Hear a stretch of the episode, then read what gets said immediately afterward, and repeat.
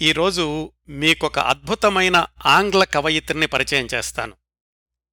ఆంగ్ల కవిత్వం గురించి చెప్పుకోవాలంటే గత కార్యక్రమాల్లో మనం John Keats Lord Byron P B Shelley వీళ్ళ గురించి మాట్లాడుకున్నాం కదా? వీళ్ళంతా కూడా యూరోపియన్ దేశాలకు చెందిన కవులు. ఈరోజు మనం మొట్టమొదటిసారిగా ఒక అమెరికన్ కవయిత్రి గురించిన విశేషాలు తెలుసుకోబోతున్నాం.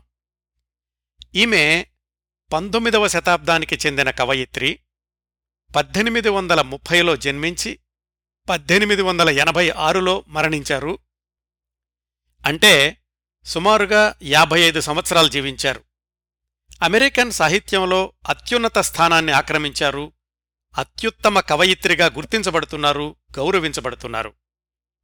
కేవలం కవయిత్రిగానే కాక శతాబ్దాల నుంచి ప్రముఖ అమెరికన్ మహిళల జాబితాను గమనిస్తే ఈ కవయిత్రి ప్రథమ పంక్తిలో ఉంటారు.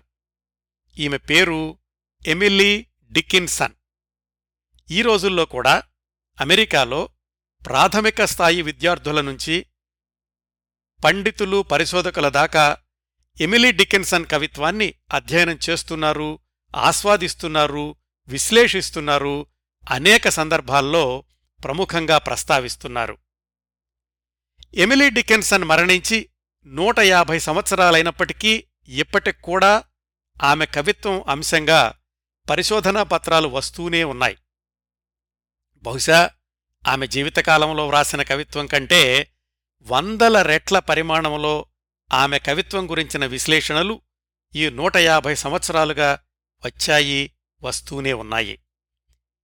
ఎమిలీ డికిన్సన్ కేవలం కవిత్వపరంగానే కాకుండా ఆమె గడిపిన విచిత్రమైన విభిన్నమైన విలక్షణమైన వ్యక్తిగత జీవితం వల్ల కూడా ఆమె ఈ రోజుకీ ఒక ఆశ్చర్యార్థకం ఒక ప్రశ్నార్థకం కూడా. అంటే మనం లోగడ మాట్లాడుకున్న లార్డ్ బైరన్ పిబి షెల్లీల వ్యక్తిగత జీవితాల్లాగా ఎమిలీ డికిన్సన్ జీవితంలో కూడా సంక్లిష్ట సంబంధాలున్నాయా? కట్టుబాట్లను ఎదిరించిన తిరుగుబాట్లున్నాయా? అనూహ్యమైన మలుపులున్నాయా? అంటే లేవు. ఇవేమీ లేవు. మరి ఎందుకంత ఆశ్చర్యకరం అంటే దీనికి సమాధానం తెలుసుకోబోయే ముందు ఎమిలీ డికెన్సన్ కవిత్వం గురించి క్లుప్తంగా మాట్లాడుకుందాం. ఎందుకు ఆమె కవిత్వం శతాబ్దాలుగా ప్రశంసలు అందుకుంటోందో తెలుసుకునే ప్రయత్నం చేద్దాం. ఎమిలీ డికెన్సన్ కవితల యొక్క ముఖ్య లక్షణం క్లుప్తత గాఢత. ఎమిలీ డికెన్సన్ ఆ కాలపు మిగతా అమెరికన్ యూరోపియన్ కవులతో పోలిస్తే చాలా లఘు కవితలు రాసింది. పేజీలకు పేజీలు కొనసాగే కవితలు కాకుండా చాలా వరకు నాలుగు పంక్తుల చరణాల్లాగా ఉంటాయి. కొన్ని కవితల్లో నాలుగైదు చరణాలుంటే మరికొన్నింటిలో కేవలం నాలుగు పంక్తులే అంటే ఒక్క చరణమే ఉంటుంది. ప్రతి చరణంలోనూ ఒకటి మూడు పంక్తులకు రెండు నాలుగు పంక్తులకు అంత్యప్రాస కలుస్తుంది. అందరూ పాటించే విరామ చిహ్నాలు కానీ క్యాపిటల్ లెటర్స్ వాడడం కానీ ఇలాంటివేమీ ఆవిడ చేయలేదు. కవిత్వంలోని అంశాల విషయానికి వస్తే ఎమిలీ డికెన్సన్ స్పృశించని అంశమే లేదు. ఏ ఒక్క భావానికి పరిమితం కాకపోవడం వల్ల కూడా ఇప్పటికీ ఎమిలీ డికెన్సన్ కవిత్వం అన్ని వర్గాల పాఠకులను ఆకర్షిస్తోంది. ఎమిలీ డికెన్సన్ కవిత్వంలో జీవితం మరణం ఆహ్లాదం విషాదం ప్రేమ ఎడబాటు పక్షులు పువ్వులు ఋతువులు భావోద్వేగాలు సామాజిక భావనలు ఇంకా ఎన్నెన్నో కనిపిస్తాయి. ఎమిలీ డికెన్సన్కి పక్షులు పూలు అంటే చాలా ఇష్టం. ఎమిలీ డికెన్సన్ కవిత్వం ఇంకో ప్రత్యేకత ఏమిటంటే ఏ కవితకు కూడా శీర్షిక లేకపోవడం. అంటే ఆవిడ రాసినవన్నీ కూడా పేరులేని కవితలేనన్నమాట. ఏ చరణంలోనైనా మొట్టమొదటి పంక్తే పాఠకుణ్ణి కట్టిపడేస్తుంది ఒకటి రెండు ఉదాహరణలు చెప్తాను. ఆమె వ్రాసిన ఒక కవితలోని మొదటి పంక్తి hope is the thing with feathers మరో కవితలో మొదటి పంక్తి ఫేమ్ ఈజ్ బీ ఇంకో దాంట్లో it was not death for I stood up మరొక దాంట్లో I heard a fly buzz when I died ఇలా ఉంటాయండి. అంటే మొట్టమొదటి లైన్ చదవగానే ఓహో అదా అయితే తర్వాతేమిటి అనే ప్రశ్న ముందుకు నడిపిస్తుంది పాఠకుణ్ణి. ఆమె వాడే పదాలు ఒక్కొక్కసారి చాలా సంక్లిష్టంగా అనిపిస్తాయి. కాకపోతే అర్థం చేసుకోవడం మొదలుపెట్టాక ఇంకా ఆ కవితల్ని మననం చేసుకోకుండా ఉండడం ఏ కవితా ప్రియుడికి కూడా సాధ్యం కాదు. ఎమిలీ డికెన్సన్ వ్రాసిన కొన్ని కవితల్లోని వాక్యాలకు తెలుగులో అర్థం చెప్పే ప్రయత్నం చేస్తాను. ఇవి అనువాదాలు కాదండి కేవలం ఆ కవితల్లోని భావాలకు అన్వయం చెప్పేటటువంటి ప్రయత్నం మాత్రమే చేస్తున్నాను. ఒక కవితలో ఎమిలీ డికెన్సన్ అంటుంది కీర్తి తేనెటీగలాంటిది అది పాడుతుంది ఒక్కోసారి కుడుతుంది మర్చిపోకు అది ఎగిరిపోతుంది కూడా. మరొక కవితలో ఆశావిహంగం మనసు కొమ్మ మీద వాలుతుంది నిరంతరం పాడుతూనే ఉంటుంది పదాలు లేని మధుర స్వరాలతో. మరొక చోట. నేను మృత్యువు కోసం ఆగలేదు. అతడే నా కోసం ఆగాడు. ఆ రథంలో మాకిద్దరికే చోటుంది. ఇంకా అంతా అమరత్వమే. మరోచోట ఏ పుస్తకం చదివినప్పుడు నా శరీరమంతా ఘనీభవించినట్లవుతుందో ఏ అగ్నికణము వెచదనం ఇవ్వలేదో అదే కవిత్వం అంటే. నిజానికి ఎమిలీ డికెన్సన్ కవితలన్నింటినీ కూడా ఇంగ్లీష్లోనే చదవాలండి. ఎందుకంటే అంత శక్తివంతంగా అందంగా భావగర్భితంగా ఆత్మపోకుండా ఏ భాషలోకి అనువాదం చేయాలన్నా గాని కష్టమే. ఇప్పుడు అసలు విషయం తెలుసుకుందాం. ఎమిలీ డికెన్సన్ వ్రాసిన కవితల సంఖ్య పద్దెనిమిది వందలు. అయితే ఆమె జీవించిన యాభై ఐదు సంవత్సరాల్లో ప్రచురించబడినవి కేవలం ఏడు ఎనిమిది మాత్రమే. అవి కూడా ఆమె పేరు లేకుండా. ఎమిలీ డికెన్సన్ ఇంత అద్భుతమైన కవితలు వ్రాసిందని అవి కూడా ఇంత అధిక సంఖ్యలో ఉన్నాయని ఆమె మరణించాక మాత్రమే ప్రపంచానికి తెలిసింది. తెలిసిన దగ్గర్నుంచి ప్రపంచం ఎమిలీ డికెన్సన్ని ఆమె కవిత్వాన్ని మర్చిపోలేకపోతోంది. ఎందుకిలా జరిగింది? అంత ఉద్ధృతంగా కవితలు వ్రాసిన ఎమిలీ ఎందుకు బయటపెట్టలేదు వాటిని? ఎవరికీ తెలీదా? ఆమెవరికీ చెప్పలేదా? శతాబ్దాలుగా ప్రపంచవ్యాప్తంగా ఉన్న కవితా ప్రియుల్ని అలరిస్తున్న అత్యున్నత స్థాయి కవితలు ఆమె జీవితకాలంలో ఎందుకు బయటకు రాలేదు? ఇవే కాదండి. ఇలాంటి అనేకానేక చిక్కుముళ్ళలాంటి ప్రశ్నలెన్నింటినో ఎమిలీ డికెన్సన్ తన జీవితంలో వదిలి వెళ్ళింది. అందుకే అన్నాను ఆమె వ్యక్తిగత జీవితం ఆశ్చర్యార్థకం ప్రశ్నార్థకం కూడా అని. కొంతమేరకు సమాధానాలు తెలుసుకుందాం. ఎమిలీ డికెన్సన్ హైస్కూలు చదువు మాత్రమే పూర్తి చేసింది కాలేజీలో ఒక సంవత్సరం చదివి మానేసింది. అది కూడా తన పద్దెనిమిది సంవత్సరాల వయసులో. తన ఇరవై ఐదు సంవత్సరాల వయసు నుంచి ముప్పై ఐదు సంవత్సరాల వయసు వరకు అంటే ఆ పది సంవత్సరాల్లోనే దాదాపు పన్నెండు వందల కవితలు వ్రాసింది. వాటిల్లో ఒకటి రెండు మాత్రమే ప్రచురణకిచ్చింది. అది కూడా తన పేరు లేకుండా. ఆమె కవితలు వ్రాస్తోందని కుటుంబ సభ్యులకు సన్నిహిత మిత్రులు ఒకళ్ళిద్దరికి మాత్రమే తెలుసు. ఆమె లైఫ్ స్టోరీలో క్లైమాక్స్ ఏమిటంటే తన ముప్పై ఐదు సంవత్సరాల వయసు నుంచి చనిపోయే యాభై ఐదు సంవత్సరాల వయసు వరకు ఆమె జీవితం ఒక రహస్య మందిరం. ఆ చివరి ఇరవై సంవత్సరాలు ఇల్లు దాటి బయటకు రాలేదు. అచ్చంగా పూర్తిగా నూరు శాతం ముమ్మాటికి ఇరవై సంవత్సరాల పాటు తన ఇంటి లోపలే ఉండిపోయింది. ఊళ్ళో వాళ్ళందరికీ అదొక చర్చనీయాంశం అయిపోయింది ఆ రోజుల్లో. చాలా అరుదుగా ఎప్పుడైనా ఇంటి ముందున్న తోటలో తెల్ల దుస్తుల్లో హఠాత్తుగా కనిపించి మెరుపులాగా మాయమైపోతూ ఉండేది. ధవళ వస్త్రధారిణి అర్థం కాని అమ్మాయి తలుపుచాటు తరుణి ఇలా ఎన్నో విధాలుగా ఊహించుకుంటూ ఉండేవాళ్ళు వాళ్ళ ఊళ్ళో ఉన్నవాళ్ళు మరీ దగ్గర బంధువులు మిత్రులు ఇంటికి వెళ్ళినప్పటికీ తలుపుచాటు నుంచే మాట్లాడుతూ ఉండేది. అనారోగ్యంగా ఉన్నప్పుడు వైద్యులు నాడి చూడాలన్నా కాని దగ్గరకు రానిచ్చేది కాదు. దూరం నుంచి మసక వెలుతురులో ఉన్న ఆమెను చూసి ఊహించి వైద్యం చేస్తుండేవాళ్ళు రహస్య ప్రపంచంలో ఏకాంతవాసిగా ఏకాంతవాసంలో రెండు దశాబ్దాల రహస్య జీవితం ఇదే ఎమిలీ డికెన్సన్ని ఇప్పటికూడా చర్చనీయాంశం చేసింది. జీవితాంతం అవివాహితగానే ఉండిపోయింది. అమ్మా నాన్న చెల్లి అన్న వదిన ఆ అన్నా వదినల పిల్లలు ఇది మాత్రమే ఆమె ప్రపంచం అయ్యింది. ఆమె జీవన ప్రయాణంలో స్నేహితులున్నారు. ఒకటి రెండు ప్రేమ కథలున్నాయి. అయితే అలాంటివన్నీ కూడా తామరాకు మీద నీటి బిందువులే తప్ప ఆమె జీవితంలో విడతీయరాని భాగం ఏవీ కాలేదు. ఇంకో విచిత్రం. పద్దెనిమిది వందల ముప్పైలో జన్మించిన ఎమిలీ డికెన్సన్ తన జీవిత కాలంలో కేవలం మూడు నాలుగు సార్లు మాత్రమే ఊరు దాటి బయటికెళ్ళింది. ఎమిలీ డికెన్సన్ ఎలా ఉండేది అని తెలుసుకోవడానికి చరిత్రకారులకు లభించింది ఒకే ఒక్క ఫోటో ఆమెది. అది కూడా ఆమె పద్దెనిమిది సంవత్సరాల వయసులో కాలేజీలో ఉండగా తీసుకున్న ఫోటో. అదొక్కటే లభిస్తోంది. అది తప్ప ఆమె చిన్నగా ఉన్నప్పుడు అన్నయ్యతోటి చెల్లెలతోటి ఉన్నప్పుడు ఒక పెయింటింగ్ ఉంది కానీ ఎమిలీ డికెన్సన్ గురించి మరొక ఫోటో ఎక్కడా లేదు. ఆమె జీవితపు చివరి రెండు దశాబ్దాలు స్వగృహంలో స్వచ్ఛందంగా బందీ అయి జీవిస్తే చనిపోయాక ఆమె మృతదేహం మాత్రమే ఇంట్లో నుంచి బయటకొచ్చింది. ఆమె కోరిక ప్రకారం ఆమె వ్రాసిన ఉత్తరాలు డైరీలు ఆమె చెల్లి తగలబెట్టేసింది. దాంతోటి ఇంట్లో నుంచి బయటకు రాకుండా గడిపిన ఆమె ఆ చివరి ఇరవై సంవత్సరాల్లో ఏం చేసేది ఎలా ఉండేది అనే విషయాలకు సరైన ఆధారాలు లేకుండా పోయినాయి. మిగిలిన ఆ కొద్ది ఆధారాలతోటి చరిత్రకారులు ఎమిలీ డికెన్సన్ జీవిత చరిత్రను పునర్నిర్మించే ప్రయత్నం చేశారు.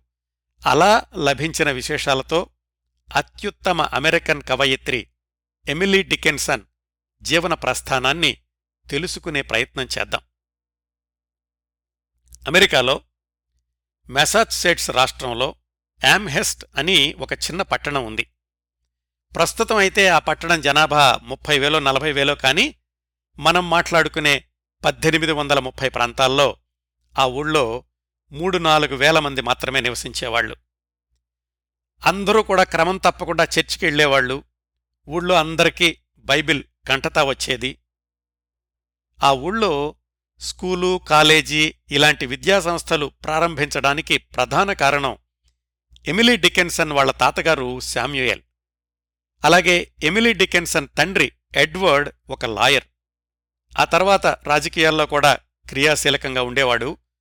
ఆయన కూడా అంటే ఎమిలీ డికెన్సన్ వాళ్ళ నాన్న కూడా ఆయన తండ్రి స్థాపించిన స్కూలు కాలేజీ వీటి నిర్వహణలో చాలా శ్రద్ధ తీసుకుంటూ ఉండేవాడు.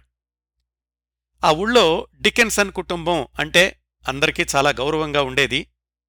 అలాంటి కుటుంబంలో పద్దెనిమిది వందల ముప్పై డిసెంబర్ పదిన జన్మించింది ఎమిలీ డికెన్సన్ ఆమెకు ఓ అన్నయ్య తనకంటే ఒక సంవత్సరం పెద్దవాడు పేరు ఆస్టిన్. ఎమిలీ పుట్టేసరికి వాళ్ళ కుటుంబం తాతగారింట్లోనే ఉమ్మడి కుటుంబంలాగా ఉండేది. అదొక పెద్ద సంస్థానం రాజభవనంలాగా ఉండేది. చుట్టూ తోటలు గుర్రపుశాలలు పంటపొలం కూడా ఉండేది వాళ్ళ స్థలంలో. ప్రస్తుతం ఆ భవనం ఆ పరిసరాలు అదంతా కూడా ఎమిలీ డికెన్సన్ మ్యూజియం మ్యూజియంగా భద్రపరచబడిద్ది ఎవరైనా చూడొచ్చు. ఎమిలీ పుట్టిన మూడేళ్ళకు చెల్లెలు లెవీనియా పుట్టింది పద్దెనిమిది వందల ముప్పై మూడులో. అప్పటికీ వాళ్ళ తాతగారి ఆర్థిక పరిస్థితి బాగా దెబ్బతింది. దాంతోటి వాళ్ళ తాతగారు వాళ్ళు వేరే రాష్ట్రానికి వెళ్ళిపోయారు. ఎమిలీ వాళ్ళ నాన్నగారు అంత సంస్థానాన్ని నిర్వహించలేక వేరే వాళ్ళకి అమ్మేశారు. కాకపోతే వాళ్ళు మాత్రం ఆ ఇంట్లోనే ఒక భాగంలో అద్దెకుంటూ ఉండేవాళ్ళు ఎమిలీ బాల్యం గురించి పెద్దగా వివరాలేమీ లభ్యం కావడం లేదు కానీ చిన్నప్పుడు అందరిలాగానే చురుగ్గా ఉండేది. అమ్మా నాన్నలతో కలిసి చర్చికి వెళ్తుండేది. వాళ్ళ ఇంటికి దగ్గరలోనే ఉన్న స్కూల్లో ప్రాథమిక విద్యాభ్యాసం గడిచింది. వాళ్ళ నాన్న మాత్రం పిల్లల చదువుల గురించి విపరీతమైన శ్రద్ధ తీసుకునేవాడు. ఆయన ఎప్పుడైనా పనిమీద బయట ఊళ్ళకి వెళ్ళినప్పుడు ఉత్తరాలు రాస్తుండేవాడు. శ్రద్ధగా చదువుకోండి నేనొచ్చాక పాఠాలన్నీ అప్పజెప్పించుకుంటాను అన్నింటికీ సమాధానాలు చెప్తే బహుమతులిస్తాను అని ఇలా ఉత్తరాలు రాస్తూ ఉండేవాడు. ఎమిలీ డికెన్సన్ వాళ్ళ అమ్మ మాత్రం ఎప్పుడూ ఇంటి పనుల్లో మునిగి తేలుతూ పిల్లల గురించి పెద్దగా పట్టించుకునేది కాదు. అందువల్ల ఎమిలీకి చిన్నతనం నుంచి కూడా తల్లి కంటే అన్నయ్య చెల్లెలు వీళ్ళతోటే ఎక్కువ అనుబంధం ఉండేది. ఎమిలీ డికెన్సన్కి పది సంవత్సరాల వయసున్నప్పుడు అంటే పద్దెనిమిది వందల నలభైలో అప్పటి వరకు అద్దెకుంటున్నారు కదా ఆ పెద్ద ఇంట్లోనూ వాళ్ళ కుటుంబం ఆ దగ్గరలోనే ఉన్న ఒక చిన్న ఇల్లు కొనుక్కుని అందులోకి వెళ్ళారు ఆ సమయంలోనే ఎమిలీ ఆమె చెల్లెలు లెవీనియా వీళ్ళిద్దరూ యామ్హెస్ట్ అకాడమీ అనే హైస్కూల్కి వెళ్ళడం మొదలుపెట్టారు. ఈ స్కూల్ కూడా వాళ్ళ తాతగారు మొదలుపెట్టిందే. ఆ స్కూల్లో ఏడు సంవత్సరాలు చదువుకుంది ఎమిలీ. ఆమె మొత్తం జీవితంలో ఎక్కువ సంవత్సరాలు అసలు చదువంటూ స్కూలుకి వెళ్ళింది ఈ ఏడు సంవత్సరాలే. అంటే తనకి పది నుంచి పదిహేడు సంవత్సరాల వయసు వచ్చేదాకానన్నమాట. ఈ ఏడు సంవత్సరాలు హైస్కూలు జీవితం రోజుల్లోనే ఎమిలీకి స్వతంత్ర భావాలు మిత్రులు సాహిత్యంతో పరిచయం ఇలాంటివన్నీ కూడా జరిగినాయి. High school సబ్జెక్టుల్లో mental philosophy geology Latin botany mathematics ఇవన్నీ ఉండేయి. బోటనీ అంటే చిన్నప్పటి నుంచి కూడా చాలా ఆసక్తిగా ఉండేది ఎమిలీ డికెన్సన్కి. బహుశా అందువల్లనేనేమో ఆమె కవిత్వంలో కూడా మొక్కలు తోటలు పూలు తుమ్మెదలు ఇలాంటివన్నీ ఎక్కువగా కనిపిస్తూ ఉంటాయి. ఆమె హైస్కూల్లో చదువుకుంటున్న రోజుల్లో పరిచయమైన వాళ్ళలో చెప్పుకోదగిన వాళ్ళు ఇద్దరు ముగ్గురున్నారు. లియోనార్డ్ అనే ప్రిన్సిపాలు చాలా చిన్న వయసు కేవలం ఇరవై నాలుగు సంవత్సరాల వయసు అప్పట్లో ఆయనకి. ఎమిలీ సొంత అన్నయ్యను అభిమానించినట్లుగా అభిమానిస్తూ ఉండేది ఆ పిన్న వయస్కుడైన ప్రిన్సిపాల్ని. ఎమిలీని ప్రభావితం చేసిన మరొక యువకుడు బెంజమిన్ ఫ్రాంక్లిన్ న్యూటన్ అనే లాయర్ వాళ్ళ నాన్న దగ్గరే జూనియర్గా పనిచేస్తుండేవాడు. ఎమిలీ ఆలోచనల్ని ఆసక్తిని కవిత్వం వైపు మళ్ళించింది ఈ బెంజమిన్ ఫ్రాంక్లినే. అతనే ప్రపంచ ప్రసిద్ధ కవుల కవిత్వం పుస్తకాలన్నీ ఎమిలీకి తెచ్చి ఇస్తూ ఉండేవాడు. అవన్నీ చదివిన ప్రభావంతో ఎమిలీ డికెన్సన్లో కవిత్వం పట్ల ఆసక్తి పెరిగింది. కాకపోతే హైస్కూల్లో ఉండగా ఆమె కవిత్వం రాసిన దాఖలాలేమీ లేవు. హైస్కూల్ రోజుల్లో ఎమిలీ డికెన్సన్ని ప్రభావితం చేసిన మరొక రెండు అంశాల్లో ఒకటి మృత్యువు. తను ఎంతగానో అభిమానించే పిన్న వయస్కుడైన ప్రిన్సిపాలు తనకి కవిత్వాన్ని పరిచయం చేసిన నాన్నగారి వద్ద జూనియర్ బెంజిమన్ వీళ్ళిద్దరూ కూడా పాతికేళ్ళ వయసులోనే మరణించడం అట్లాగే ఎమిలీ వాళ్ళ కజిన్ సిస్టర్స్ వాళ్ళు కూడా ఒకరిద్దరు క్షయవ్యాధితో మరణించడం. ఎమిలీని బాగా కుంగదీసిని అంత చిన్న వయసులో. పైగా వాళ్ళిల్లు శ్మశానానికి ఎదురుగా ఉండేది. అందువల్ల తరచూ అక్కడకు వచ్చే శవపేటికలను చూస్తూ ఉండేది. వీటన్నింటితోటి ఎమిలీకి అంత చిన్న వయసులోనే మృత్యువు అంటే అమితమైన భయం మొదలైంది. వాళ్ళలాగే నేను కూడా చిన్న వయసులోనే చనిపోతానా అని అన్నయ్యతో అంటుండేది. ఏ కొంచెం జ్వరం వచ్చినా కానీ భయపడిపోతూ ఉండేది. ఆమెను ప్రభావితం చేసిన రెండో అంశం ఆ హైస్కూల్ రోజుల్లో ఏంటంటే దేవుడి పట్ల నమ్మకం కోల్పోవడం. చర్చికి వెళ్ళడం మానేసింది. తల్లి ఎంత గట్టిగా చెప్పినా వెళ్ళేది కాదు. బైబిల్ చదవడం తగ్గించేసింది. క్లాసు పుస్తకాలు కవిత్వం పుస్తకాలు ఇవి మాత్రమే చదువుతూ ఉండేది. హైస్కూల్లో పరిచయమైన ఇంకొక స్నేహితురాలి పేరు సూజన్. ఆమె అనాథ ఎవరో చుట్టాల ఇంట్లో ఉండి చదువుకుంటూ ఉండేది ఎమిలీతో పాటుగా తన స్కూల్లోనే. తర్వాత రోజుల్లో ఈ సూజనే ఎమిలీ వాళ్ళ అన్నయ్యను వివాహం చేసుకుని ఎమిలీకి వదిన అయ్యింది. స్వతహాగా కవయిత్రి రచయిత్రిగా కూడా తర్వాత రోజుల్లో పేరు తెచ్చుకుంది ఈ సూజన్. అయితే తర్వాత దశాబ్దాల్లో ఎమిలీ కవిత్వాన్ని ఫెయిర్ చేయడం ఎమిలీ మరణం తర్వాత వాటన్నింటినీ ఒకచోటకి చేర్చడంలో ప్రధాన పాత్ర పోషించింది ఈ సూజన్. ఎమిలీ బయట ప్రపంచంతో తెగతెంపులు చేసుకుని ఇంటికే పరిమితమైపోయిన చివరి ఇరవై సంవత్సరాల్లో ఎమిలీతో సన్నిహితంగా ఉన్న అతి కొద్ది మందిలో ఈ సూజన్ కూడా ఒకర్తే. ఇలా ఏడు సంవత్సరాలు హైస్కూలు చదివైపోయాక వాళ్ళ ఊరికి పది మైళ్ళ దూరంలో ఉన్న సౌత్ హ్యాడ్లీ అనే ఊళ్ళో కాలేజీలో చేరింది ఎమిలీ డికిన్సన్. పద్దెనిమిది వందల నలభై ఏడులో. అయితే అక్కడ ఒక్క సంవత్సరం మాత్రమే చదివింది. ఆ కాలేజీలో ఉన్న ఒక సంవత్సరంలో చర్చికి బైబిల్కి దూరంగా ఉండడం అనేది స్థిరపడిపోయింది. కాలేజీలో కూడా విలక్షణమైన విద్యార్థినిగా స్వతంత్ర భావాలున్న అమ్మాయిగా పేరు తెచ్చుకుంది. ఇక్కడ కూడా సైన్స్ సబ్జెక్టులు ఎక్కువగా చదువుకుంది. అత్యంత క్రమశిక్షణ మత విశ్వాసాలు ఎక్కువగా ఉండే కాలేజీలో ఎమిలీకి ఊపిరాడనట్లుగా అయ్యింది. దానికి తోడు ఇంటికి దూరంగా ఉండడం మొట్టమొదటిసారి ఆరోగ్యం కూడా దెబ్బతింది. ఒక్క సంవత్సరంలోనే అంటే పద్దెనిమిది వందల నలభై ఎనిమిదిలో చదువు మానిపిచ్చేసి ఇంటికి తీసుకెళ్ళిపోయాడు వాళ్ళ నాన్నగారు. దీనికి రెండు మూడు కారణాలు ఉండి ఉండవచ్చునంటారు పరిశోధకులు. ఒకటి ఎమిలీ డికెన్సన్ అనారోగ్యం ఇంటి మీద బెంగ లేదా ఇలా మత వ్యతిరేకగా మారిపోతోంది అని వాళ్ళ నాన్న కంగారు పడిపోవడం ఇలాంటివేవో అయ్యుంటాయి. ఏమైతేనేం ఆ విధంగా పద్దెనిమిది సంవత్సరాల వయసులోనే ఎమిలీ డికెన్సన్ చదువు ముగింపుకు చేరుకుంది. జీవితంలో ఆమె ఇంకెప్పుడూ ఏ స్కూలుకి వెళ్ళలేదు. అంటే అమెరికన్ నంబర్ వన్ రచయిత్రిగా నీరాజనాలు అందుకుంటున్న ఎమిలీ డికెన్సన్ పూర్తి చేసింది కేవలం హైస్కూలు చదువు మాత్రమేనన్నమాట. అయితే కాలేజీ మానేసే వరకు ఎమిలీ కవిత్వం రాసినట్లు దాఖలాలెక్కడా లేవు. చదువు మానేసి ఇంటికొచ్చాక ఎక్కువగా ఇంటి పట్టునే ఉండేది. తనకు బాగా ఇష్టమైన ఇంకో వ్యాపకం వంటలు చేయడం.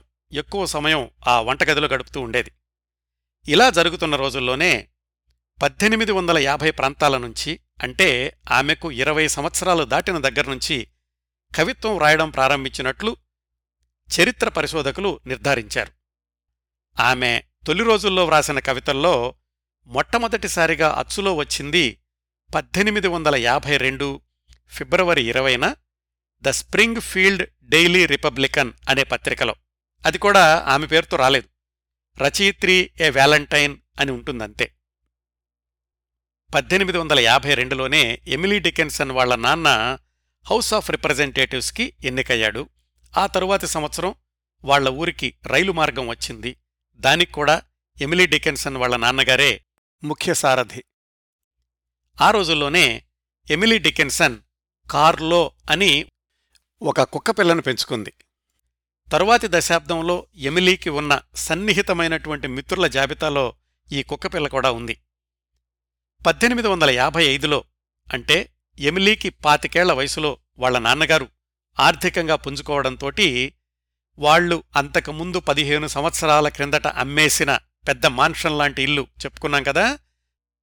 దాన్ని తిరిగి కొనుక్కున్నారు. దాన్నే హోమ్స్టెడ్ ఇల్లు అంటారు. ఎమిలీ పుట్టింది ఆ ఇంట్లోనే. మధ్యలో పదిహేను సంవత్సరాలు వేరే ఇంట్లో ఉన్నాక పద్దెనిమిది వందల యాభై ఐదులో తిరిగి మళ్ళా ఆ ఇంటికి వచ్చేశారు. అక్కడ్నుంచి ఎమిలీ మరణించే మరొక ముప్పై సంవత్సరాల పాటు ఎమిలీకి ఆ ఇల్లే ప్రపంచం అయ్యింది. వాళ్ళు ఆ ఇంటికి మారినటువంటి మరుసటి సంవత్సరమే అంటే పద్దెనిమిది వందల యాభై ఆరులో ఎమిలీ వాళ్ళ అన్నయ్య ఎమిలీ క్లాస్మేట్ అయిన సూజన్ని పెళ్ళి చేసుకున్నాడు. వాళ్ళ కోసమని ప్రత్యేకంగా హోమ్స్టెడ్ ఆ ఇంటిని ఆనుకునే ది ఎవర్ గ్రీన్స్ అని మరొక ఇంటిని కట్టించిచ్చాడు ఎమిలీ డికెన్సన్ వాళ్ళ నాన్న. ఎమిలీ తన అమ్మానాన్నలతో కలిసి నివసించిన హోమ్స్టెడ్ అనే ఇల్లు పక్కనే వాళ్ళ అన్నా వదిన నివసించిన ద ఎవర్ గ్రీన్స్ అనే ఇల్లు ఈ రెండింటినీ ఎమిలీ డికెన్సన్ మ్యూజియం అనే పేరుతోటి పరిరక్షిస్తోంది అమెరికన్ ప్రభుత్వం. మెసాచ్యూట్స్ రాష్ట్రంలోని యామ్హెస్ట్ వెళ్ళిన వాళ్ళెవరైనా గాని ఈ మ్యూజియంని అంటే ఆ రెండు ఇళ్ళని అందులో భద్రపరచబడిన ఎమిలీ డికెన్సన్ గుర్తుల్ని తప్పక సందర్శిస్తూ ఉంటారు. ఆ రోజుల్లోనే అంటే ఎమిలీ డికెన్సన్ పాతిక సంవత్సరాల వయసులో మొట్టమొదటిసారి చిట్ట చివరిసారి ఎమిలీ డికెన్సన్ మెసాచ్యుసెట్స్ రాష్ట్రం దాటి ప్రయాణం చేసింది. వాళ్ళమ్మ ఎమిలీని చెల్లెల్ని వెంటబెట్టుకుని రెండు వారాల పాటు వాళ్ళ నాన్న ప్రభుత్వ ప్రతినిధిగా ఉన్న వాషింగ్టన్ డీసీకి అట్లాగే ఎవరో చుట్టాలుంటున్నారని చెప్పి ఫిలడెల్ఫియాకి వెళ్ళారు ఈ కొద్ది వారాల ప్రయాణం తప్ప ఎమిలీ డికెన్సన్ జీవితంలో ఎప్పుడూ మెసాచ్యుసెట్స్ రాష్ట్రం దాటి బయటికి వెళ్ళలేదు సొంత రాష్ట్రంలో కూడా తమ ఊరు తప్ప ఆమె చూసింది మరొక రెండు ఊళ్ళు మాత్రమే. వాళ్ళలాగా వాషింగ్టన్ డీసీ ఫిలడెల్ఫియా వెళ్ళి వచ్చిన దగ్గర్నుంచి ఎమిలీ వాళ్ళ అమ్మ ఆరోగ్యం దెబ్బతినడం మొదలైంది. అంచేత ఎమిలీ కాని చెల్లెలు కాని ఎవరో ఒకళ్ళు తప్పనిసరిగా వాళ్ళమ్మను కనిపెట్టుకుని ఉండాల్సొచ్చేది ఎమిలీ ఇంటికి మాత్రమే పరిమితమైపోవడానికి ఇది కూడా ఒక కారణం అయ్యుండొచ్చు అంటారు. ఈ పద్దెనిమిది వందల యాభై ఐదు నుంచి ఒక పదేళ్ళపాటు అంటే పద్దెనిమిది వందల అరవై ఐదు వరకు ఎమిలీ డికెన్సన్ కవయిత్రి జీవితంలో అతి ముఖ్యమైన దశాబ్దం. ఎందుకంటే ఈ పదేళ్ళలోనే ఆమె దాదాపుగా పదకొండు వందల కవితలు రాసింది. ఆ దశాబ్దంలో ఆమె కవితలు వ్రాసిన ఉద్ధృతి ఎంతగా ఉండేదంటే ఎక్కడ ఖాళీ కాగితం కనిపిస్తే దానిమీద కవితలు రాసుకుంటూ ఉండేది. చివరికి వంటగదిలో వంట చేస్తున్నప్పుడు కూడా పక్కన సరుకులు కొన్న రసీదులు అవి ఉంటే వాటి వెనకాల కూడా కవితలు రాస్తూ ఉండేది. మళ్ళీ మనం గుర్తుపెట్టుకోవాల్సింది ఇవేమీ కూడా ఆమె జీవితకాలంలో బయటికి రాలేదు. తెలిసిన వాళ్ళకు ఒకళ్ళిద్దరికి చూపించేది ఎవరన్నా పత్రికలకు పంపించమని చెప్పినా గానీ ఆ పని చేసేది కాదు. అట్లాగని తన కవితల మీద తనకి నమ్మకం లేకపోవడం లేకపోతే వేరే వాళ్ళు చదవకూడదు అనుకోవడం ఇట్లాంటివి కాదు. బహుశా తాను చనిపోయాక మాత్రమే ప్రపంచానికి తాను కవయిత్రి అన్న విషయం తెలియాలనుకున్నదేమో కాని వ్రాసిన ప్రతి కవితను అతి జాగ్రత్తగా ఫేర్ చేసుకునేది. పద్దెనిమిది వందల యాభై ఎనిమిది నుంచి తాను అప్పటి వరకు రాసిన వెయ్యి పైగా కవితలన్నింటినీ కూడా చిన్న చిన్న పుస్తకాలుగా కుట్టి భద్రపరచడం ప్రారంభించింది. ఎమిలీకి ఉన్న ఇంకో అలవాటేంటంటే తను రాసింది ఏదైనా కాని చిత్తుప్రతి ఫెయిర్ కాపీ రెండు ఉంచుకోవడం. అట్లా ఆమె భద్రపరచిన చిత్తుప్రతుల్లో ఆ తర్వాత చరిత్రకారులకి మూడు పెద్ద ఉత్తరాలు దొరికినాయి. అవి ఎవరికో మాస్టర్ అని సంబోధిస్తూ ఆ ఉత్తరాలు రాసిపెట్టుకుంది ఎమిలీ. మరి వాటిని ఎవరికైనా పోస్ట్ చేసిందా? ఇవి చిత్తుప్రతులు మాత్రమేనా? తెలీదు. వాటినే మాస్టర్ లెటర్స్ అంటారు. ఇప్పటికి కూడా ఆమె అవి ఎవరికి వ్రాసిందో నిర్ధారణ కాలేదు. ఆ రోజుల్లో ఎమిలీ ఏడెనిమిది మందికి ఉత్తరాలు రాస్తూ ఉండేది. కానీ ఈ మాస్టర్ అనేవాళ్ళు ఎవరో మాత్రం ఇప్పటికీ తెలియటం లేదు. ఎవరినైనా ప్రేమించిందా? లేకపోతే మిగతా కవితల్లాగా ఈ ఉత్తరాలు కూడా కేవలం భావుకథతో వ్రాసినవేనా? అన్నది కూడా పరిశోధకులకు అంతుపట్టడం లేదు. పద్దెనిమిది వందల అరవై రెండులో అంటే ఎమిలీకి ముప్పై రెండు సంవత్సరాల వయసులో థామస్ హిగ్గిన్సన్ అనే ఒక సాహిత్య విమర్శకుడితోటి ఉత్తర ప్రత్యుత్తరాలు ప్రారంభించింది. ఈ హిగ్గిన్సన్ అంతకుముందు సైన్యంలో పనిచేసేవాడు అమెరికాలో బానిసత్వానికి వ్యతిరేకంగా జరిగే ఉద్యమాల్లో కూడా చాలా చురుగ్గా పాల్గొంటూ ఉండేవాడు. కొత్తగా కవిత్వం రాసేవాళ్ళకి సలహాలు ఇస్తూ ఉండేవాడు. బహుశా తన కవితల గురించి అభిప్రాయాలు తెలుసుకోవడానికి అయ్యుండొచ్చు ఎమిలీ హిగ్గిన్సన్కి తన కవితలు పంపించింది. అలా ప్రారంభమైన వాళ్ళిద్దరి మధ్య ఉత్తరాలు ఆ తర్వాత పాతికేళ్ళపాటు అంటే ఎమిలీ మరణించేదాకా కొనసాగాయి. అందుకే ఎమిలీ డికెన్సన్ కవిత్వ జీవితంలో థామస్ హిగిన్సన్కి చాలా ముఖ్యమైన పాత్ర ఉంది అంటారు. వాళ్ళిద్దరి మధ్య నడిచిన ఉత్తరాల వల్ల కూడా ఆ దశాబ్దాల్లో ఎమిలీ ఆలోచనలు ఎలా ఉండేవి అనే విషయాలు కొంచెమైనా వెలుగులోకి వచ్చినాయి. ఆయన తనకు తోచిన సలహాలు చెప్పేవాడు కానీ ఆ కవితలను బయట ప్రపంచానికి తెలిసేలా ప్రచురించే విషయం మాత్రం ముందుకెళ్ళలేదు. హిగ్గిన్సన్తో ఉత్తరాల పర్వం ప్రారంభమైన పదేళ్ళ దాకా వాళ్ళిద్దరూ ముఖాముఖి చూసుకోలేదు. ఆ విషయాలు తర్వాత చెప్తాను. కాలక్రమంలో ముందుకెళితే హిగిన్సన్కి ఉత్తరాలు వ్రాయడం ప్రారంభించిన కొత్తలోనే అంటే పద్దెనిమిది వందల అరవై రెండులో ఎమిలీ వ్రాసిన మరొక నాలుగైదు కవితలు పత్రికల్లో వచ్చాయి. అవి కూడా మళ్ళీ ఆమె పేరు లేకుండానే. అంటే అంతకు పదేళ్ళ ముందు ప్రచురితమైన ఒకటి రెండు కవితలతో కలుపుకుంటే ఏడెనిమిది కవితలు మాత్రమే పత్రికల్లో వచ్చినాయి. పాఠకులకు కూడా అవి రాసిందెవరో తెలియలేదు. ఎమిలీ వాళ్ళ అన్నయ్యకైతే వివాహం అయింది కానీ ఎమిలీకి చెల్లెలు లెవీనియాకి మరి పెళ్ళి చేయాలని వాళ్ళ అమ్మా నాన్న ఆలోచించారా? వాళ్ళు చెబితే ఈ పిల్లలే వినలేదా? వీళ్ళే వద్దన్నారా? ఏమైందో కాని ఎమిలీ జీవిత చరిత్రను పునర్నిర్మించే క్రమంలో ఆమె వివాహం గురించిన ప్రసక్తి ఎక్కడా ఉండదు. పద్దెనిమిది వందల అరవై నాలుగు అరవై ఐదు సంవత్సరాల్లో ఎమిలీ డికెన్సన్కి తీవ్రమైన కంటి జబ్బు చేసింది. ఆ కంటి వైద్యం కోసమని మెసాచుసేట్స్ రాష్ట్రంలోనే కేంబ్రిడ్జ్ అనే ఊళ్ళో ఒక ఐదారు వారాల పాటు వైద్యుడి పర్యవేక్షణలో ఆమె కజిన్ సిస్టర్స్ దగ్గర ఉండాల్సొచ్చింది. ఎమిలీ తన ఊరు దాటి రాష్ట్రంలో వేరే ఊరికి వెళ్ళడం అనేది ఇది రెండోసారి. మొట్టమొదటిసారి కాలేజీ కోసమని ఒక పది మైళ్ళ దూరంలో ఉన్న వేరే ఊరు వెళ్ళిందని చెప్పుకున్నాం కదా? అంటే అమెరికన్ నంబర్ వన్ కవయిత్రి తన యాభై ఐదు సంవత్సరాల జీవితంలో తన ఊరు తన ఇల్లు తప్ప మరొక మూడు నాలుగు ఊళ్ళు చూసిందంతే. కేంబ్రిడ్జిలో కంటి వైద్యం కోసం ఉండడం ఎమిలీ డికెన్సన్ బయట ప్రపంచాన్ని చూడ్డం అదే చిట్ట చివరిసారి. ఇంటికి తిరిగొచ్చాక అంటే సుమారుగా పద్దెనిమిది వందల అరవై ఐదు ప్రాంతాల నుంచి మరణించే పద్దెనిమిది వందల ఎనభై ఆరు దాకా ఇంట్లో నుంచి అడుగు బయటకు పెట్టలేదు. అలా ఆమె స్వీయ గృహ నిర్బంధం పద్దెనిమిది వందల అరవై ఐదు ప్రాంతాల్లో ప్రారంభమైంది. కంటి వైద్యం తర్వాత చూపు కూడా దెబ్బతినుండొచ్చు. డాక్టర్లు కంటికి ఎక్కువ వెలుతురు సోకకూడదు అని సలహా ఇచ్చి ఉంటారని కూడా కొంతమంది చరిత్రకారుల అభిప్రాయం. వ్రాయడానికి కూడా పెన్ను కాకుండా పెన్సిల్ మాత్రమే వాడమన్నారు అని కూడా కొంతమంది నిర్ధారించారు. బహుశా ఎమిలీ తన గదిలో నుంచి ఎక్కువగా బయటకు రాకపోవడానికి ఇది కూడా ఒక కారణం అయ్యుండొచ్చు. అలాగే ఎమిలీకి ఒక విధమైన మానసిక సమస్య అంటే పది మందిలో ఉంటే గనక భరించలేరు. అలాంటిదేదో ఉండుంటుంది అని కూడా కొంతమంది అభిప్రాయం. వీటన్నింటితో పాటుగా తల్లి అనారోగ్యం. ఏదైనా కాని తన చిత్రమైన ప్రవర్తనతో సరైన సమాధానాలు లేని ఎన్నో ప్రశ్నలను సృష్టించింది ఈ చివరి రెండు దశాబ్దాల్లో ఎమిలీ డికిన్సన్ ఆమె ప్రేమగా పెంచుకుంటున్న కుక్కపిల్ల కారులో పదహారు సంవత్సరాలు జీవించి పద్దెనిమిది వందల అరవై ఆరులో చనిపోయింది. అది ఎమిలీ డికెన్సన్ని తీవ్రంగా బాధించింది.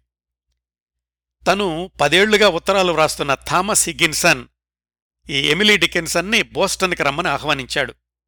మరికొంతమంది కవుల్ని పరిచయం చేస్తానన్నాడు.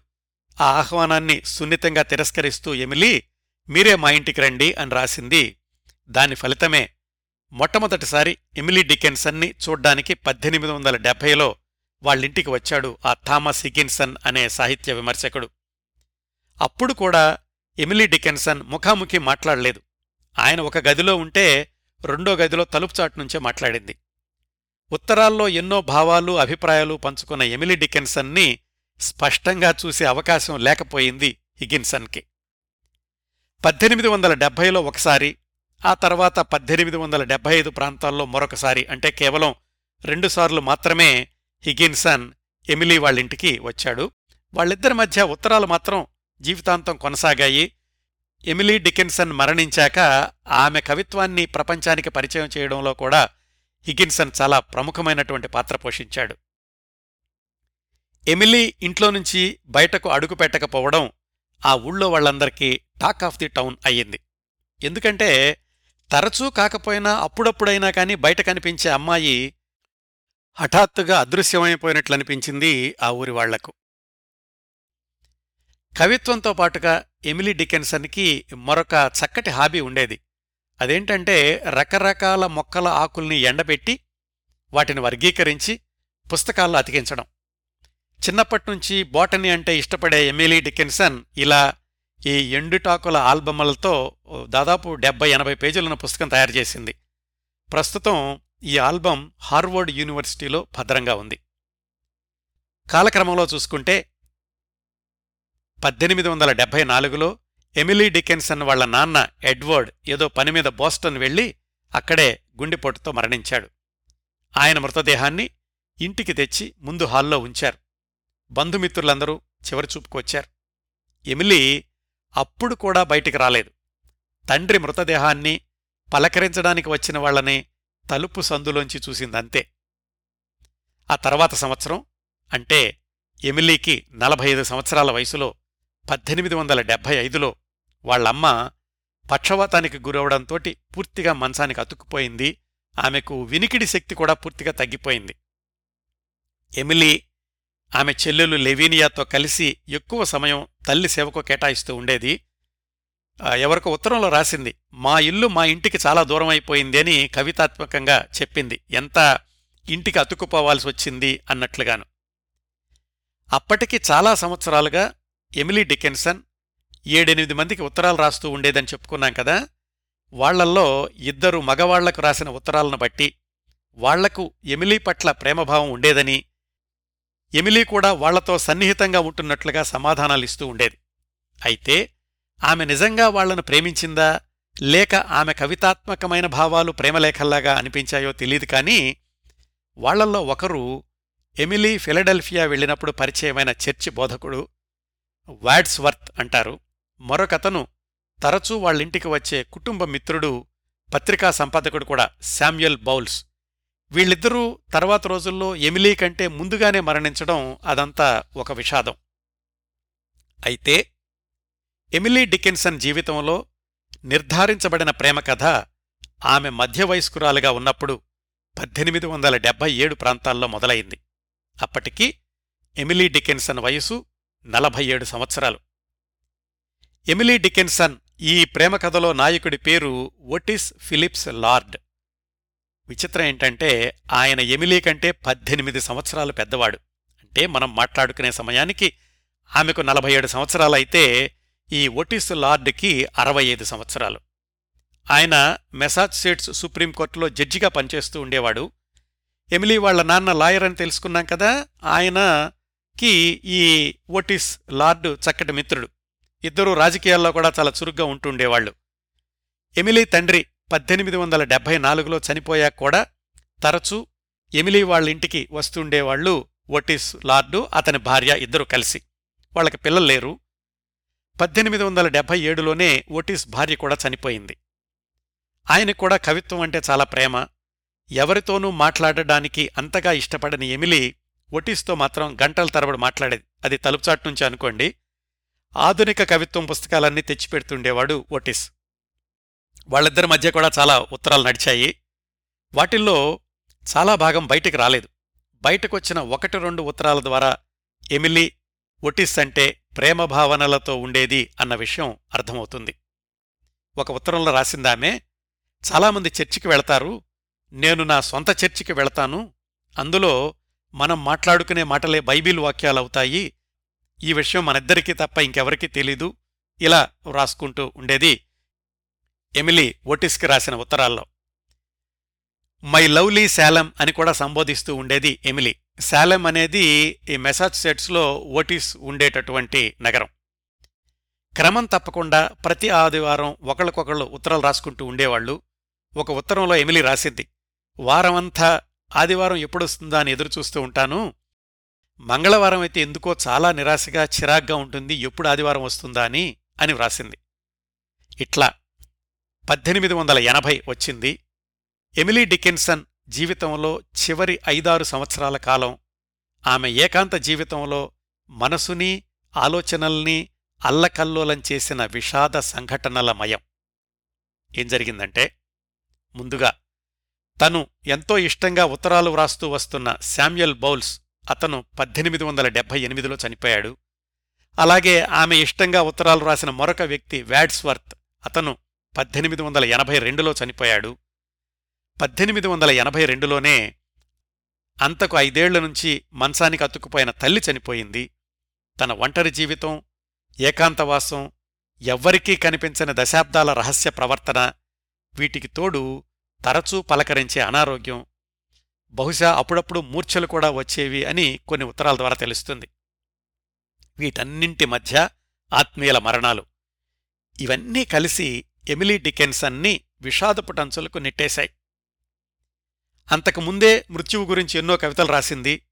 చివరి సంవత్సరాల్లో కవిత్వం రాయడం తగ్గిపోయింది కానీ అంతవరకు రాసిన కవితలన్నింటినీ ఫెయిర్ చేయడం పుస్తకాల్లో జాగ్రత్తగా భద్రపరచడం ఇలాంటివి చేస్తూ ఉండేది.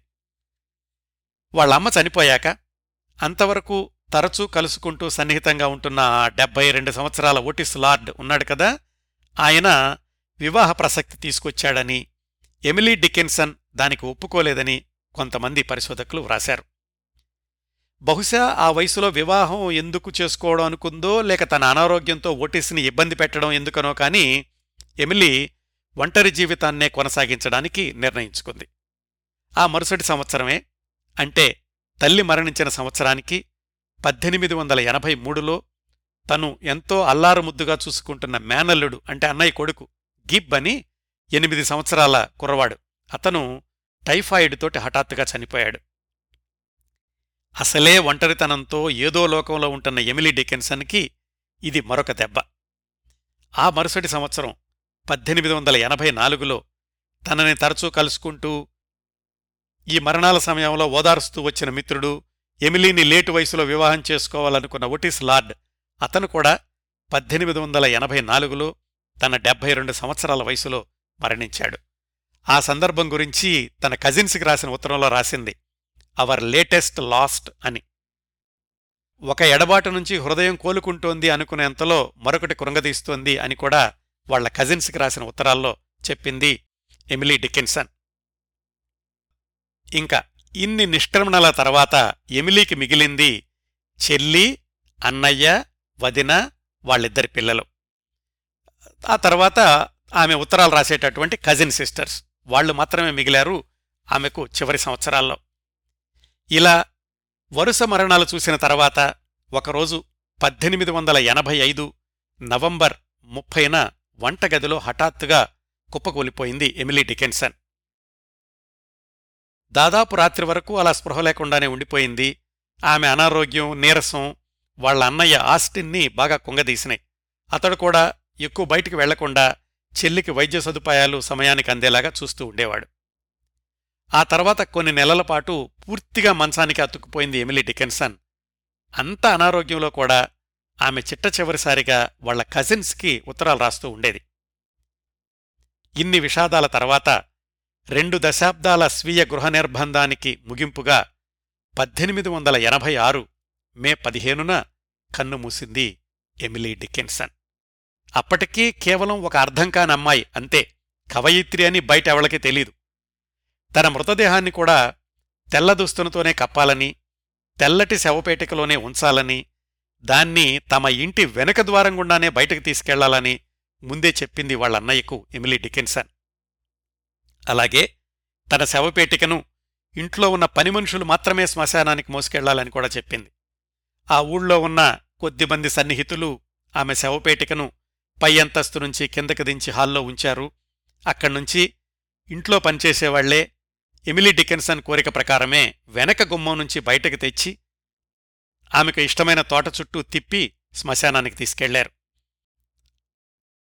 ఆమె రాసిన చాలా ఉత్తరాలు చెల్లెలు లెవీనియా కాల్చేసింది ఆ చెల్లెలే అక్కగది సర్దుతుంటే ఒకదాని తర్వాత ఒకటిగా కవితల పుస్తకాలు విడి కాగితాల మీద రాసిన కవితలు ఇవన్నీ కనిపించినాయి కొన్ని రోజుల పాటు వాటన్నింటినీ పోగు చేసి లెక్క పెడితే పద్దెనిమిది వందల కవితల వరకు తేలినాయి ఎమిలీ వదిన అలాగే చెల్లెలు అన్నయ్య స్నేహితురాలు మరొక ఆమె ఎమిలీ చివరి వరకు ఉత్తరాలు రాస్తూ ఉన్న హిగ్గిన్సన్ అనే సాహిత్య విమర్శకుడు వీళ్ళందరూ కలిసి ఆ కవితల్ని ఒక క్రమపద్ధతిలో అమర్చి ఎమిలీ చనిపోయిన నాలుగు సంవత్సరాలకు పద్దెనిమిది వందల తొంభైలో పోయమ్స్ బై ఎమిలీ డికెన్సన్ అనే పేరుతో పుస్తకాన్ని ప్రచురించారు. కవితా ప్రపంచం కళ్ళు జిగేల్మన్నాయి అందరికీ ఆశ్చర్యం వేసింది. ఇంత అద్భుతమైన కవిత్వం ఇన్నేళ్ళు చీకటి గదిలోనే రహస్యపేటికల్లో ఉండిపోయిందా అని. అప్పటినుంచి ఇప్పటిదాకా ఎమిలీ డికెన్సన్ కవితా మాధుర్యం అమెరికన్ పాఠకుల్నే కాదు ప్రపంచవ్యాప్తంగా ఉన్న కవితా ప్రియులందర్నీ అలరిస్తూనే ఉంది ప్రశ్నలు రేకెత్తిస్తూనే ఉంది సమాధానాలు వెతుక్కునే పరిశోధనలు చేయిస్తూనే ఉంది. అయితే మొట్టమొదట్లో వచ్చిన ప్రచురణల్లో హిగిన్సన్ మొదలైన వాళ్ళు కొన్ని సవరణలు చేశారని ఏది ఆవిడ క్యాపిటల్ లెటర్ సరిగా రాయలేదని కామాలో ఫుల్ స్టాప్లో సరిగా పెట్టలేదని వాటన్నిటినీ వాళ్ళు మార్చారు అని ఒక వాడుకుండేది వరుస క్రమం కూడా వాళ్ళు పాటించలేదని కూడా కొంతమంది అంటూ ఉంటారు. అందుకని పరిశోధకులు శతాబ్దం పాటు శ్రమించి పంతొమ్మిది వందల యాభై ఐదులో అంటే దాదాపుగా ఆవిడ మరణించిన తొంభై సంవత్సరాలకి వాటి ఒరిజినల్ రూపాన్ని అలాగే ఎమిలీ డికెన్సన్ వాటిని వ్రాసినటువంటి కాలక్రమం ప్రకారం అమర్చి ప్రచురించారు. ఇవండి నంబర్ వన్ అమెరికన్ కవయిత్రి అత్యున్నత అమెరికన్ మహిళ ఎమిలీ డికెన్సన్ జీవితంలోని కొన్ని సంఘటనలు. అద్భుతమైన కవిత్వం రాసి కూడా బ్రతికినంతకాలం అనామికగానే ఉండిపోయింది. స్వచ్ఛందంగా ఏకాంతపు కౌగిలికి బందీ అయ్యింది. ఉన్న ఊళ్ళో వాళ్ళందరికీ అర్థంకాని అమ్మాయిగా ప్రశ్నార్థకమయ్యింది. చనిపోయాక తన కవిత్వంతో చిరంజీవిగా మిగిలింది. అది ఎమిలీ డికిన్సన్. ఈ కార్యక్రమాన్ని ఇంతటితో ముగిస్తున్నానండి. ఈ కార్యక్రమాన్ని ఆదరించి అభిమానిస్తున్న శ్రోతలందరకు హృదయపూర్వకంగా కృతజ్ఞతలు తెలియచేస్తున్నాను. మళ్ళీ వారం మరొక మంచి కార్యక్రమంతో కలుసుకుందాం. అంతవరకు నవ్వుతూ ఉండండి. మీ నవ్వులు పది మందికి పంచండి. మీ దగ్గర సెలవు తీసుకుంటోంది మీ కిరణ్ ప్రభ.